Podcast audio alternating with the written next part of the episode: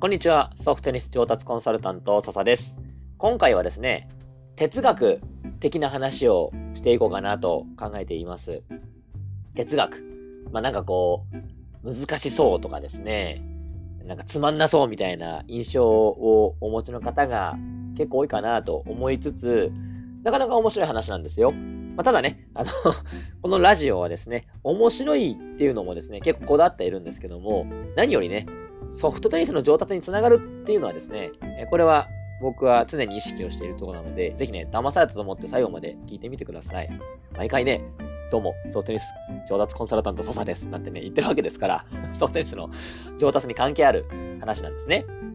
はい。じゃあですね、はじめ、ちょっとあえてソフトテニスっぽくない話題にしようかなと思うんですが、いい、悪い、正義か悪かっていうね、ありますよね。正義、良いことですよね。正義の味方とか、悪の組織とかって言うんですけども、良い悪いとは何なのかっていうとこです。はい。正義の味方、人を助ける。で、悪の組織っていうのは、例えば、ビルを壊したりとかですね、うん、人をさらったりとかするのだと思うんですけども まあまあまあ適当に言ってますけども、何をもって良いとしてるかってことなんですよ。これね、いや、それは人助けはいいことでしょうと。まあちょっと極端な例でね、言いますけども、人を殺してしまうということは悪いことだと、えいうふうにですね、されてはいるんですが、えー、これは誰が決めたのかということですね。絶対的に正しい。絶対的っていうのはですね、あの、時と場合によっては、あの、これが良くて、ただ、別の時と場合によっては、それは同じことが悪いことになる。これはね、絶対的とは言わないわけですね。絶対的というのは、どんな時だろうが、どんな状況であろうが、もう必ずそれは、あ良いことだと。絶対的ってそういうことですよね。はい。そういうような絶対的な正義っていうのは存在するかっていうとですね、そんなものはそもそも存在しないんですね。はい、存在しないって言い切るのもちょっと難しいところなんですけども、あの、そもそも正義とか悪っていうもの自体が、人が作ったものであって、そもそもこの世のにあるものじゃないということなんですね。例えば、人を殺しちゃいけないっていうのはですね、あの、ちょっと暗い話になってきましたけども、人を殺しちゃいけない。これは法律なんですね。良くないこととしてるわけです。それは、一応ルール上、そういうふうに設定してるわけなんですけども、じゃあ動物の世界考えてみましょうと。まあ、人間は他の動物とはちょっと違うのかもしれないですけどもね、まあ、頭が良いし、こういうふうに理性的なところもあったりするかもしれませんが、まあ、一旦さ話を置いといて、他のね、動物の世界行ったら、まあ、生きるために他の命を殺さなきゃいけないわけですよ。食べるんだから。動物はそうですよね。はい。だったら、共食いなんてことも、まあ普通に行われるわけですね。僕ちっちゃい頃ザリガニとか飼ってましたけど、ザリガニがね、がね共食いしちゃって、わーなんてびっくりした記憶があります。自分と同じ、ね、種族というか、食べるんだと。で、で僕これびっくりしたのは、要は、人間的には、同じ人間を殺すっていうのは、まあ、多くの人間にとっては、ええとなるようにできてるわけですね。逆に言うとですね、もし人間っていう種族が自分たちと同じ形をした人間、ね、同じ種族を、えー、まあ、食べてしまったりとかしても何も感じない種族だとしたらこんなに生き残れないわけですよ。まあ、結果論っていうかですね、人間がこう協力をすると同じ人の形をした種族と協力をしようねって考えるそういう人間が多いと。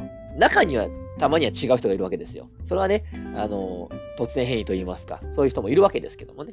はい、それから置いといて、大多数の人間は同じ、自分と同じ人間を殺すなんていうのは良くないことであるというふうに考えるような、そう感じるようにできてるんですね。まあ、感じるように国がそういうふうにルールを作ってったって話になるんですけども。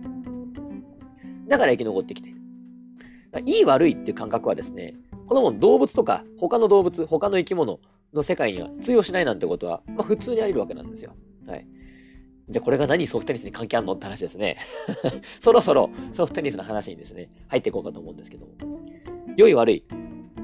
まあ、よくですね、えー、深いボールを打つことがいいことだと。まあ、されてますよね。で、まあ、どこの誰ってわけじゃないんですけども、特定はね、できないんですけど、まあ、よくよく見かけるシーン、えー、監督がですね、選手に怒ってると。あ、その短い球はと。深いボール打てよと。ビビってんじゃねえよと。うん、短いボール打つことは悪いことで、長いボール打つことがいいこと。というふうにですね、えー、やっているところが多いかなと。まあ、そういうシーンを、まあ、多々見ます。うん、まあ、これあくまで一個の例ですけど、ツイストは打っちゃいけないとかね。ツイスト、回転、カットサーブなんていうものは、うん、あんなものは、なんかこう、やったってずるいぞみたいな。ツイストで点取るのはずるいことみたいなね。そういう、いい悪いっていうね、感覚ありますよね。で、正しいか悪いかなんてのはですね、んなんもう、どっかの誰かが勝手に作ってることなんですね。だからこれを、あの、鵜呑みにするのはやっぱり怖いよということです。まあ、あのね、やっぱりね、さっきの例でいくと、人を殺すのを推奨してるわけじゃないですよ。当たり前ですけど。あの、人を殺すのはね、あの、僕もね、それやめとこうぜって思いますけど、僕も。の、何を伝えたいかっていうと、その、あなたが今当たり前に思っている、これがいいだろうとか悪いとかっていうのは、あくまでもあなたが今まで生きてきた環境の中で良いとされているってだけの話。そういうふうに制定されているだけ。もしくは自分でも気づかないうちに刷り込まれてるだけなんですね。えー、世界広いです。本当に。まあ、日本って一夫一夫制って言いますけども、一人の旦那さんに一人の奥さんですよね。当たり前ですよねと。いろんなたくさんの人と結婚することはできないわけです。法律上は。これがでもアフリカとかそっちの国に行けばですね、一夫多妻が当たり前だったりするわけですよ。うん、えー、まあ自然界全体見るとね、一夫多妻の方が普通だったりするわけですね。大多数だったりするわけですね。あの、だからどっちが正しいとかじゃなくて、あの、何か絶対的に正しいものがあって、正しいことをすることが良いことなんだっていう考え方は非常に危険だということです。何をもって危険って言ってるかっていうと、そのソフトテニスも人生もそれでだいぶ損してる人が多いということです。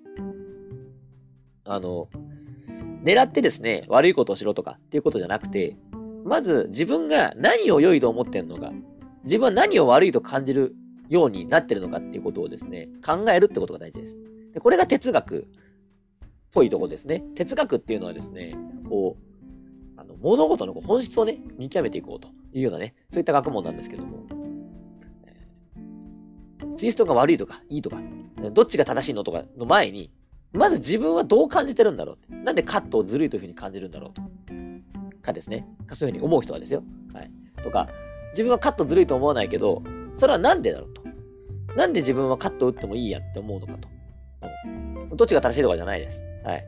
えー、ぜひですね、ここ考えることすごい大事なんですね。なぜ大事かっていうと、いつの間にか自分でも気づかないうちに、これやっちゃダメだって思ってるものが、もしかしたら今あなたが進化するために、成長するために必要なことだったりするんですよ。だけどそれを無意識のうちに選択肢取らないから、いつまでも自分の、あの、今まで成長してきた中の培ってきた選択肢の中で迷ってる。そもそもあなたが迷ってる選択肢の中に、あなたが成長する選択肢が入ってない可能性があるわけですね。うんえー、1個じゃないです。正解は。うん。あの、いろんな取り方があるんですけど、まずね、選択肢自体、切り、カード、カードの枚数自体が少なすぎて、その中で、いつまでもうん、迷ってると。いう人がですね、まあ、非常に多いということです。100円玉をですね、落としましたと。まあ、家の周りで落としたと。それなのに、えー、なんか、自動販売機、ね、家から離れた自動販売機のところはお金がたくさん落ちてそうって言って、自動販売機の方を探すと。銀行はお金がたくさん集まってるからお金が落ちてそうと探すと。落ちてるわけないですよね。あなたが落とした100円玉は、あなたの家の周りに落としてるんだから、そこを探すしかないわけなんだけども、当たり前ですよね。落としたところを探さないと落としたものは見つからないですよね。ってぐらい当たり前の話なんです。今の話。あなたが成長するために必要な選択肢があなたが気づかないところにあると。それ気づかない限り一生成長できないですよっていうね。ちょっと最後脅しっぽくなっちゃったんですけど、それの根っこの部分が良い悪いなんですね。まあ、もうちょっと言い方変えると、信じてる。何を信じてるのかってことですね。はい。何を自分は信じている。何を基準に自分は良い悪いを判断してるのかっていう、この基準が、えー、自分がね、こう望む未来を手に入れられるような、そういう基準に変えていく必要があるんですね。はい。ここをね、あの、いつまでも自分の思う世界の中で、えー、何とかしようという人がですね、非常に多いので、それはね、やっぱりね、無理があるなというところです。はい。じゃあ今回のラジオはですね、ちょっと なんか、なんだかな、本当なのかなと、なんかスピリチュアルみたいな話だねとなってしまったかもしれませんが、まあ、これはね、本当に大事なことなんで、えまあ、あとね、あの、他のソフトテニスの指導者のインターネットで探せばたくさん出てくると思うんですけども、まあ、あんまりこういう話しないかなというところで、まあ、あえて話をしてみました。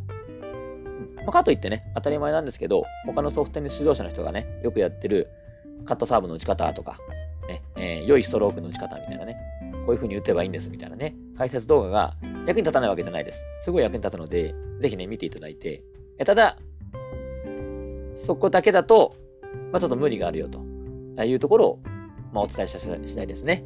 ぜひね、騙さと思ってね、このラジオ聞いてる人、まあどのぐらいいるかわかんないですけど 聞いてる人はね、それなりに、まあちょっと笹原の言うこと聞いてみようかなって人だと思うんで、だったらちょっとやってみると。紙に書き出してみると。自分は今まで何を信じてきていたかなと。何に対して怒りを感じますかとかですね。何を良い悪いと感じるか。ぜひね、やってみてくださいということでした。それでは。